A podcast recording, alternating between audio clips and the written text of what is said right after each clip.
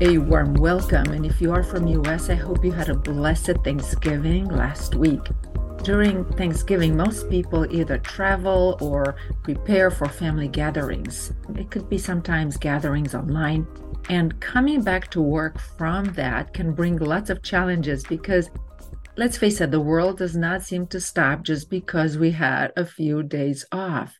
And most of us come back, and there's lots of emails, lots of things to deal with, lots of projects and things to catch up.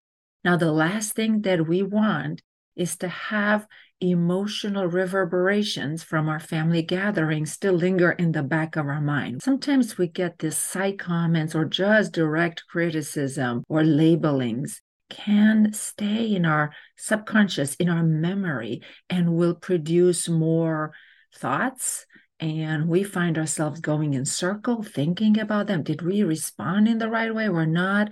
And who knows maybe in the midst of all these interactions you might have even noticed unwanted reaction that surfaced back that you thought you dealt with and overcame been there done that. And you might feel back square one and for many people, these kind of interaction can lead to self-doubt, inner criticism, and just a sense of subtle defeat and grief. And this can seem almost like a cycle. We feel like we figure it out and now we're not. And sometimes we can get even overwhelmed and this sense of burnout we have of running on empty. And when this happens, we are not able to stay in resourceful states, in that peace that surpasses all understanding that Christ talks about. And this can even erode our sense of faithfulness. And that's just unfair. We don't want that. I don't want that for you. And just the mere knowledge of the underlining phenomena, bringing awareness to this, even just for a few seconds, it will allow you to have more empowering inner freedom and will allow for the Holy Spirit to inspire you and have more options of response. Because disentangling from the emotional and thinking reverberations from this web after family interactions is crucial as we go about our day in order to be able to stay centered, to stay what psychology calls in the flow, so we can serve others with hope and joy and the energy in Christ. This is one of the four important steps that I teach in daily regeneration in the blueprint in my program Renewal in Action, where my students build very slowly and very gently over several months this renewal blueprint from inside out in order to stay grounded past their emotions and feelings and thoughts and conditioned responses. And I'm so honored when I hear from my students who completed the Renewal in Action TRIA program that even after years, they tell me how much it helped them to have this renewal blueprint, how much it helps them even now to stay grounded so they can serve from that peace and joy in Christ, to be in that eye of the storm without losing precious energy and time no matter what interactions they're encountering. Because here's the good news in various circumstances, there are more and more responses that we have on our fingertips that as we stay grounded in Christ, like the eye of the storm. And this is what I'm going to teach you today. In this resource, I'm going to talk with you briefly about one psychological phenomenon, how it has been described for more than a century now, and I'm going to share with you a brief empowering skill of awareness that you can actually practice just as you go about the day, just by knowing about this phenomenon, just by being aware of it and noticing in others and in yourself. It'll bring you some clues and just a pause in the midst of reactivity so that you can stay more peaceful and grounded in Christ, especially as you prepare for more family gatherings as we all prepare for Christmas and the new year. And if you're a regular, welcome back. And if you don't know me, I'm Dr. Ioana Popa from Team for the Soul. And I'm so excited to come here every week to support you with empowering skills to deal with stress, with your busy life as a Christian woman professional and servant leader to prevent burnout and overcome it, and also overcome grief so that you can continue to grow in Christ and I bring and I use science, psychology, spirituality, and Christian faith. And with that, let's dive in and learn and grow together. So here's a common scenario that happens to most of us. You are grounded and feeling connected with Christ and love all people, and you're ready to serve. And meanwhile, you're getting ready for family gatherings or whatever meetings you might have, or old friends that you haven't seen in a while. And someone seems upset or frustrated and angry. And all of a sudden, in the midst of the interactions, makes either critical, either direct or a side comment, either to you or a dear one, something like, You never do this, or You always do this. Why can't you? why you never seem to listen or the heartbreaking comment what's wrong with you this is common and without you wanting this you might feel pulled back into an old sense of self. It's like an invisible force is at work. And then you notice either in the moment or afterwards responding in ways that you feel like you didn't have a choice. In a split second it feels like you either need to defend or argue back or you might find yourself agreeing with a comment and trying to please or bring peace, or even in a freeze mode, being quiet and withdrawn, and in the back of your mind decide, never again that I'm going to do this. This is very common and it happens to many of us. It happened to me a lot, especially in the past. I catch it much faster now because I've done the work and stay in the awareness. And in other words, we feel pulled back in all conditionings and we get into more of a fight or flight or freeze mode. Which many times does not help. And we find ourselves in this dance to only have to deal with the aftermath, which many times could be devastating in some situations or just plainly annoying or it can leave us with these reverberating feelings I should have done better this time. What's wrong with me? What's wrong with them? We might ask, why can't we just get along as Christians? And what step can I do to prevent this? Or what else can I do to make this better?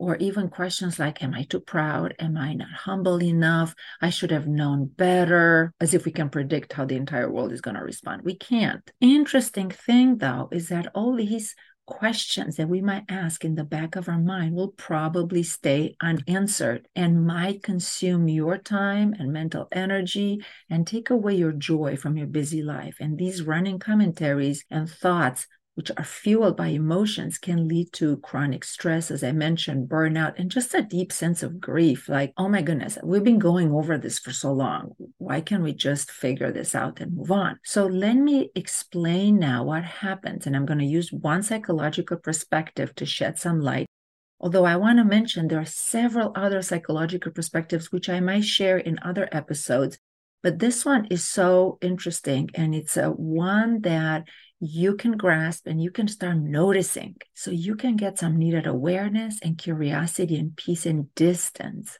as we prepare right now for more family and friends gatherings and we prepare for Christmas and we want to honor Christ and start 2024 on a wonderful foot. So early psychologists shed some light on this many times unconscious process and they call it projection identification. The underlining principle is this someone might have unwanted frustration or anger or disappointment, their impulses. So there is a sense of projection. I've talked about this in another episode as a defense mechanism. And in the same time, the other person somehow identifies with it and either fights it or complies with it. So let me break this down. The projection piece has to do with, as mentioned, unwanted frustration, anger, disappointments for whatever reason. Now, no one likes these emotions. We usually don't go around wanting to have these emotions. We usually try to get rid of them because they're uncomfortable. So many people look for a cause to fix them. And some people habitually look outside of themselves to find someone to blame. So this way they can externalize these feelings and project them onto other. Oh, it's because of them. So this is the first part of this defense mechanism of projection identification. And I want to make here an, an aside note. The same phenomenon of projection is at work as well in groups. And this explain you might have heard of scapegoating in a group where in a community or a group, small group of people, if something goes wrong, everyone is looking for pointing fingers. And sometimes collectively, a group can pick one person and they're scapegoating that person or a group of people, they are the fault. So at the basis of it is this process of projection. So the interesting thing is when we project onto others our emotions, we actually have assumptions about the other person. And what's very interesting, and I want you to really hear this, is many times these assumptions are not just because of the other person, but also because of what's happening inside of us. So they're rooted if in our own unprocessed emotions from the past, could be near past or very far away past. And we all human beings, we do this all the time until we become aware and break the cycle. So that's what I want for you awareness. Now, the second part of this defense mechanism might surprise you is the identification. It doesn't mean necessarily that we agree with the projection. In this context, identification might mean something different. So when someone projects on us, it's very uncommon that we're going to be startled. We might get triggered, might some feel upset with the comments. And we either tried, as I mentioned earlier, defend or accept it or withdraw. And it just depends on our primary responses and will vary from situation to situation and person to person. But what's interesting is here, as we defend, accept, or withdraw, and we go into our uh, more primitive brain reactions or fight, flight, or freeze, there is an assumption actually that we take the person's comments at face value. What do I mean by that? Taking it at face value, we assume that the other person's comments are absolutely have a hundred percent meaning about us alone. Now we're all in general because we only have access to our own inner consciousness. Everything is coming at us in general we're going to have what's called self referencing. We're going to think it's all about us. But I want you to take out of this resource, out of this episode today, is that sometimes, and many times, what other people's are commenting about you, they might be valid about you, but in the same time, is colored by their own assumptions, by their own projections and then they do that we do that as well. So it's not that we don't have assumptions is when we think that other people's comments are only 100% about us this is that identification piece. So when we go into fight flight or freeze responses and whatever we say or do actually what happens is subtle but many times will reinforce the other person's projection.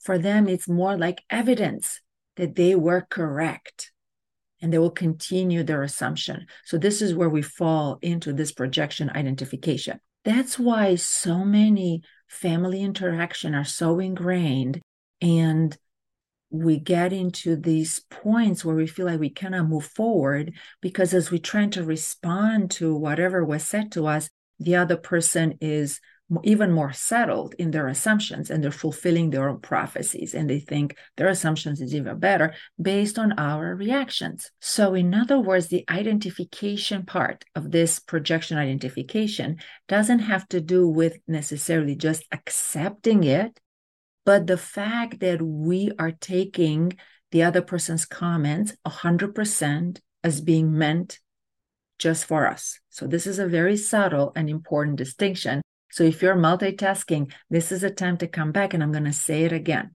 Projection identification happens when someone else project onto us their assumptions about us, about the meaning of our intentions, about our motivations. They're projecting their feelings and thoughts onto us. This is the projection piece. And then we, as a receiving end, in return, we take these comments as a 100% meant just about us. And then we either accept them, fight them, or we just want to go away forever, which paradoxically will send a message to the other person that they were right in the first place and gets this reaction even more locked into place. So, this is projection identification and is very common. I just said it as you received it, one end, but remember, we do this all the time. So, compassion for ourselves, compassion for the other is very important because this is a very common human condition. And once you start noticing in yourself, being done to you, but also as you do it to others, it's so much easier to have compassion to all of us as human beings and realize that the way out will require one extra step, which we are not taught necessarily, but I'm going to teach you today what to do so then you have some more choices in the moment. So I'm going to bring Christ here as a model for us. I actually wrote an article about Christ as a healer prototype because he's such a great prototype for us to live our life. He stayed grounded. And in most interaction, he did not get entangled when other people made projections on his motivation or motivation of others. And I'll give you some example. Even his when his disciples were making comments about the women with the issue of blood when he touched him or when the children came to him, Christ actually said, "Let the children come to me." And with the woman of the issue of blood, he actually asked, Who touched me? He was curious. He did not take any assumptions. And he always asked people, What do you want? What do you need? Who do people say that I am? So just notice that he knew as God and man in the same time, he knew how we operate. So he did not get caught into the projections, but always stayed open, always stayed curious, and always ask questions. So we too can follow Christ. And this is the good news for today that we can learn to stay grounded and centered in Christ like an eye of the storm by being aware and being curious. Now, you might think, oh, this is so hard to do. And I agree with you. It's hard to break old patterns and old conditionings. What I want you to experience is the freedom that you can get, even for staying two or three seconds in a non responsive way, and just stay curious. Of course, I'm not talking if there's an acute emergency, there's physical or sexual abuse. I'm not talking about these situations. They need acute intervention. And if that's someone that you know or you are experiencing that, you need to ask for help right away. I am talking here about the situation when someone might make comments on a habitual level and you have a choice to take a few moments because when we're able to realize that this is a projection and the person has some assumptions about us, we can actually stay more settled and more centered in God and the Holy Spirit can guide you in a much better way. And you can find the actual response and get a bit more distance and more empowered skills. So, to make it practical for you as you prepare for the holidays, here's the quick skill that you can practice daily in a gentle way as you go about your day that only requires awareness. I love the most empowering skills are easy to do they are effortless and they involve our awareness so that we can do that no matter where we are and what we do. It'll take only a few minutes of awareness and curiosity, and you can practice it until Christmas, until the end of the year, at home, at work, at church, when you have interactions online, when you interact with any type of person, and just notice that it's at work. So, as you practice this skill, as life unfolds, you will notice how common this phenomenon is of projection identification. You'll stumble and you'll feel the pull. And with your awareness on a daily basis, gently, it'll have less grip on you and you'll be able to practice. So, here are the steps. Step one remind yourself every day as you start your day that every human being, we know all this, but we need remembrance of this that every human being is born in the image and likeness of God. In my renewal in action, in the morning, we do a prepare for giving ritual where we connect at the soul level with God. We connect with our emotions and our needs, our thoughts, our body level. And in that space, it's good to remember that most human beings have deep down good intentions because we are born in the image and likeness of God, but we live in a fallen world. So, because of that, the patterns of interactions are going to be broken sometimes. And we're going to have knee jerk reactions, and other people are going to have knee jerk reactions. They're going to have defenses. And all this is inherited, and we perpetuate that until we break the cycle. And that's what we're going to do right now. So, first step, remembering that everyone is born in the image and likeness of God. Number two, as you go about your day, keep that in the back of your mind that most people are going to make assumptions about you and these assumptions doesn't mean that they are right they could be could be part of what you did. I want you to take responsibility when responsibility is needed. And in the same time that they are going to have unspoken assumptions about you and they may be coming from their own inner world from their own past from their old projections. This happens all the time. There's so many assumptions we make in our conversations. And number three, I want you to realize that you do not have to identify and take face value with what the other person is saying, meaning it doesn't have to be 100% about you. It is possible that it's coming from their own projection and assumptions about you. Now, I want to caution you. I'm not saying that we're going to just deflect and not take responsibility. That's not what I'm saying. But I want you, as you take this step, to stay and notice this and just stay curious for a few seconds. I want you to breathe and do a short prayer and really stay in God. And just notice that we are human beings and we're all imperfect. And this phenomenon might happen both ways. And now you are the receiving end. And as you breathe for a few moments, you'll have more space and more curiosity. And who knows, you might be able to ask a question, like to make sure you really understand what the other person is saying. Or maybe you will choose to respond or defend, or you might choose to say nothing. Or you might choose to agree with the other person. Maybe you need to ask for forgiveness and you might need to apologize for something that you did. Or maybe the other person is wrong completely, but at least you can keep your peace. Now, what you eventually will do to respond to these interactions will depend on many factors.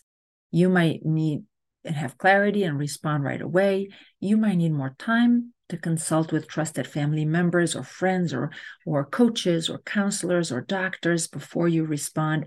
Either way, as you take a few deep breaths and, and notice this pattern, this how projection identification process happens all the time, you will have more compassion and be more centered. And whatever you do, you'll have the energy to stay more grounded and respond in a way that will have less reverberation afterwards. So, in summary, here is a skill for today just a quick skill that only requires awareness and observation. Number one, remind yourself that every human being is born in the image and likeness of God, but we all live in a fallen and imperfect world. Remember that in the morning as you prepare for giving. Number two, as you go through sticky interactions, and uncomfortable interaction, remember that the other person is possible that is making assumptions about you that I might not be true. So don't take things face value. Be wise and discern. God said, Be gentle as a dove, but wise as a serpent. So be wise and discern. And remember, they could be a dance here. So don't take things 100% value, but process it and what that might mean in the moment is mean just to take a few deep breaths. And number three, remember to give this your gift of awareness and peace for a few seconds, because in this space is where we can lean into God and we can allow the Holy Spirit to really support us in what might need to happen next. And if you want more information about the programs we offer, you can find me at teamforthesoul.com. And you can email me if you want to get these resources. I send emails every week, once a week, with the resources of different offerings that we may have. You can email us at connect at teamforthesoul.com. You can also find this on our website, teamforthesoul.com. And with that, I'm going to end with a prayer. Dear God, thank you so much for bringing us into existence as we prepare for the birth of Christ. I pray that you would bless the listener, that she will grow and continue to learn and identify these subtle psychological processes and dances that happens between us human beings and identify the particular one, the projection identification, so that we're not pulled in these dances without awareness and consciousness. And I pray that you would bless the listener so she'll have more choices and freedom and stay grounded in you because you are the source of unending peace. And when we can pause and not get into reactivity, we can actually have more access to you and to the Holy Spirit because you are the source of joy, of wisdom, the energy of regeneration. And to you we give glory, Father, Son, and Holy Spirit. And with that, I thank you for all you do. And I pray that you have a wonderful week. And with that, I'm going to say goodbye for now.